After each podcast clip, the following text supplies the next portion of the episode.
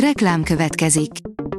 Ezt a műsort a Vodafone Podcast Pioneers sokszínű tartalmakat népszerűsítő programja támogatta, mely segít abban, hogy hosszabb távon és fenntarthatóan működjünk, és minél több emberhez érjenek el azon értékek, amikben hiszünk. Reklám hangzott el. Szórakoztató és érdekes lapszemlénk következik. Alíz vagyok, a Hírstart robot hangja. Ma december 1-e, Elza névnapja van. A Joy oldalon olvasható, hogy modern adventi naptár, 23+1 film, amit meg kell nézned karácsonyig. Minden estére egy film, igen, idén simán belefér, hogy egy-egy jó kis filmmel hangolódjunk az ünnepekre. A könyves magazin oldalon olvasható, hogy Demeter Szilárdtól elhatárolódnak a PIM munkatársai. A PIM munkatársai közleményben határolódtak el az intézmény főigazgatójától, aki hétvégi publicisztikájában nem kevesebbet állított, mint hogy Európa Soros György gázkamrája és Soros György a liberális Führer. Thanos hivatalosan is visszatér az MCU-ban, írja a Mafab. Mostanáig nem kis találgatás övezte, vajon visszatérhet-e az őrült titán a Marvel filmes univerzumában, az Avengers Station virtuális kiállítás azonban megadta erre is a választ. Az NLC oldalon olvasható, hogy Utasi Árpi fotói van, akit megrémítettek. Utasi Árpi 2007-ben nyerte meg a Csillag Születik tehetségkutatót, egy ideje azonban nem lehet róla tudni semmit. A 24.hu írja, a magyar Dallas történelmet írt a Barátok közt.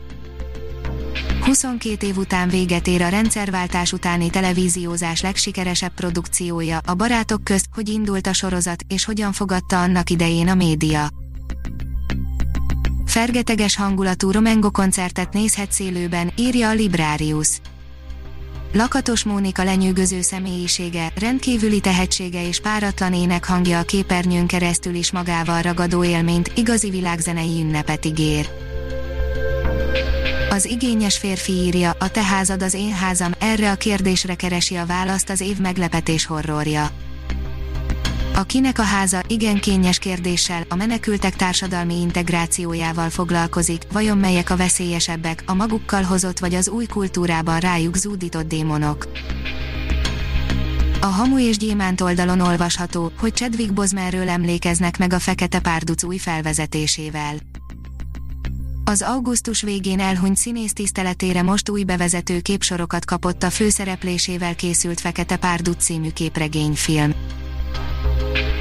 A Márka Monitor oldalon olvasható, hogy történetek, amelyek összekötnek minket.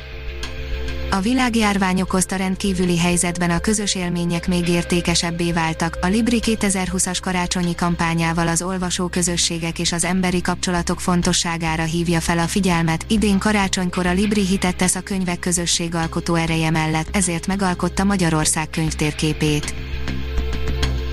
A Színház.org oldalon olvasható, hogy közelebb hozni a színházat a nézőhöz, a nézőt a színházhoz, bemutatkozik a Miskolci Színház Barátok Egyesülete. Közel 200 évvel ezelőtt a miskolci polgárok összefogása és színház iránti szeretete hívta életre a Miskolci Nemzeti Színházat, Magyarország legrégebbi kőszínházát, most újra összefogtak a helyi színházbarátok, hogy támogassák színházukat, kifejezzék a szeretetet és a tiszteletet, amelyet a teátrum társulata iránt éreznek. Az IGN írja, tényleg a rajongóknak köszönhetjük, hogy Aksokatanót az játszotta el a The Mandalorianban, aki. A nemes fanservice, a The Mandalorian múlt heti epizódja kétségtelenül a széria egyik csúcspontja volt egy rajongó kedvenc karakter felbukkanása miatt, ez pedig nem rossz értelemben vett fanservice volt. A Hírstart film, zene és szórakozás híreiből szemléztünk. Ha még több hírt szeretne hallani, kérjük, látogassa meg a podcast.hírstart.hu oldalunkat, vagy keressen minket a Spotify csatornánkon.